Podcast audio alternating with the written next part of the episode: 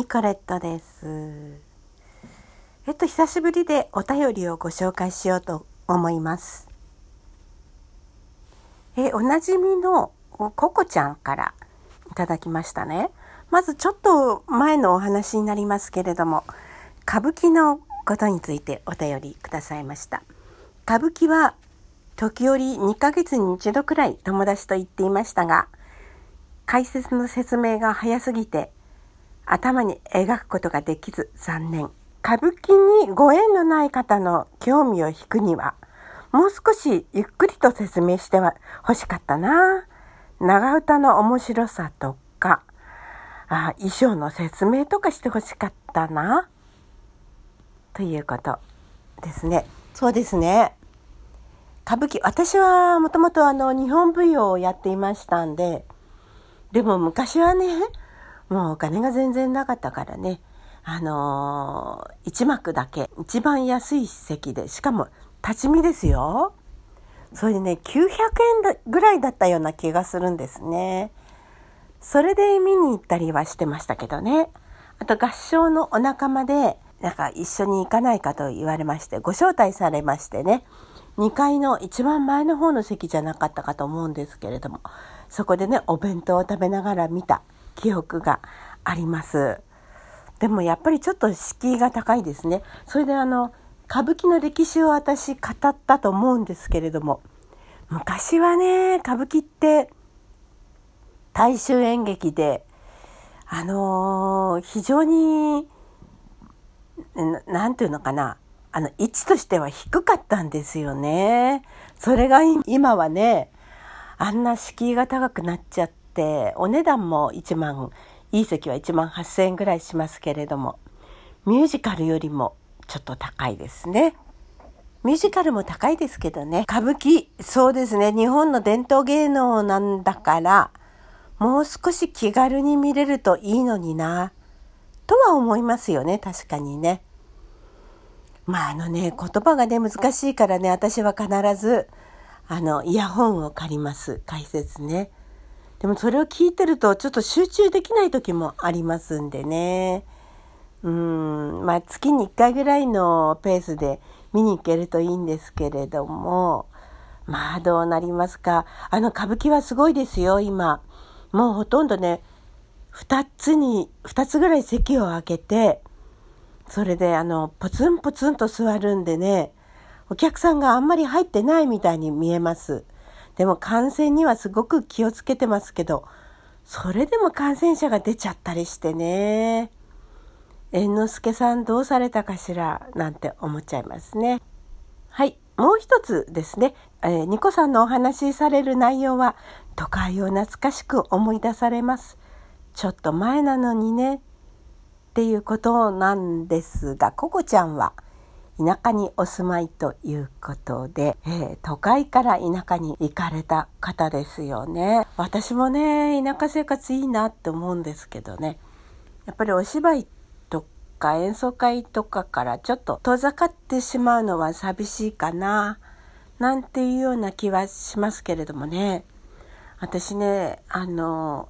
子供たちと一緒にハンガリーに住んでいた時で途中で子供たちだけ先に日本に帰ったんですけど一人取り残されて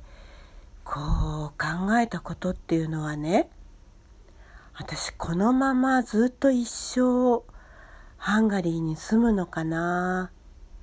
それは悪くはないけれどもちょっとこう想像しました時にねものすごく寂しい気持ちになったんですよね。子供に会えないのはもちろん嫌だし、でも子供はね、まあ、いくらでも若いからハンガリーまでやってくることはできますけれども、私もまあ元気だったら、まあ、なんとか一生懸命働いて定期的に日本に帰ることはできるけれども、でもね、やっぱりこのまま一生が終わるのかなと想像した時に、ものすごく不安で寂しい気持ちになったことは確かです。あの環境というものは捨てがたいものですけれどもね、緑がいっぱいで、もう言うことないです。食べ物も美味しいし、春夏秋冬がはっきりしていていいなとは思ったんですけれども、えー、老後私は一人で寂しさに耐えることができるんだろうかとかね、いろいろ考えましたよ。ところで、話はすっかり変わりますけれども、まあ、私がやっている、あの、通信販売なんですけれども、まあ、やめようかなと思いながらも、細々と続けてきましたけれども、今年はね、去年にまして、もっとひどいです。あの、ニュースを定期的に皆さんにお送りするようにはしてるんですけど、まあ、いわゆるメール、マガジンですね。まあ、600通ぐらい送って100何名の方が開封はしてくださってるんですけれども、以前はですね、メールマガジンを送ると必ず最低でもあのお一人の方は注文をくださっていたんですけども、今はね、なんか注文、ご注文がないです。やっぱり生活に必要のないものは、ちょっと考えようかなってなってるんでしょうかね。私自身もそうですからね。でも私の場合で言うとね、うーん、これは絶対欲しいなって思うと、後先のこと考えないで買ってしまうという傾向がありますね。私の母がね、もうすごく買い物が好きで、なんでこんなに買うの？って私はよーく母を責めたものですけれども、えー、そういうところって人間にはありますよね。で、逆に必要のないものは絶対買わないっていう方もいらっしゃいますよね。えー、決してお金に不自由してるわけじゃないんだけれども。でもね、そういう方はね、食べることにお金をかけられるんですね。食べることはもう、あの、これだけが唯一の楽しみですっておっしゃってます。まあそういうお金の使い方もありますよね。まあ価値観がそれぞれ違いますから、どうするのが一番いいのかっていうのは分かりません、正直言って。あの、どんなにひもじい生活していても、欲しいものは買うという人もいますしね。まあ私がお世話になったコンサルタントの方はね、あの、お金がある程度ないと脳が、脳ですよ、頭ね、ブレインね。脳がね、あの、枯渇しちゃうんですって。ひもじくなっちゃうんですって。そうすると、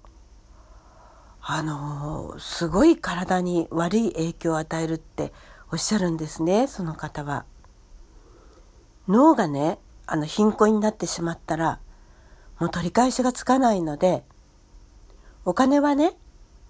ある程度はあった方がいいというお考えの方なんですよね。で、私もね、まあ、この年になって、もう引退して働かなくてもいいんですけど、でもやっぱり働かないと自分がこうしたいということできないし、これを食べたいというものも食べられないし、この洋服が欲しいというものも買えませんし、このバッグが欲しいというものも買えませんし、あと、お台所を仕事をするときに、あの、いろいろなあの、台所の用品ありますね。あの、しゃもじとか、あの、ね、お玉とか、いろんなもの。そういうものはね、やっぱり自分が欲しいというもので揃えたいんですね。そうするとテンションが上がって、あ、今度はこれをお料理してみようとかですね、お料理する楽しみが増えるんですね。また、あとですね、あの、お家の中もね、まあ我慢しようと思ったら我慢できるんですけれども、去年の暮れにね、トイレとかバスルームとか、えー、寝室の壁とかですね、こういうものをちょこっとだけですけどリニューアルしました。そしたらね、気持ちよく使えますしね。あの、今はね、ちょっとコロナなので孫たちが遊びに来ないんですけれども、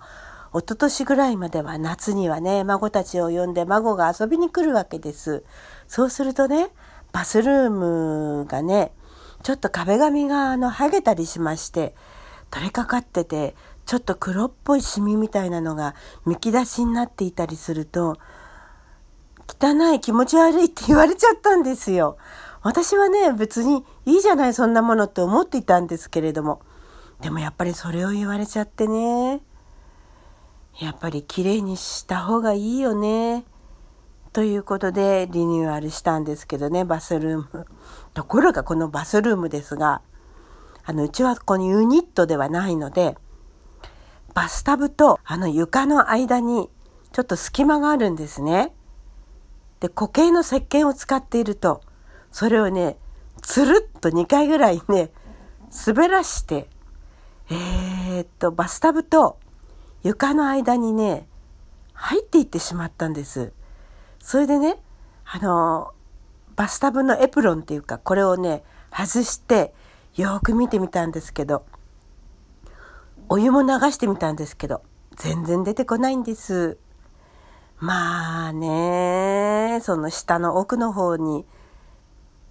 あの、とどまってるんですね、きっとね。しょうがないです。ニコレットでした。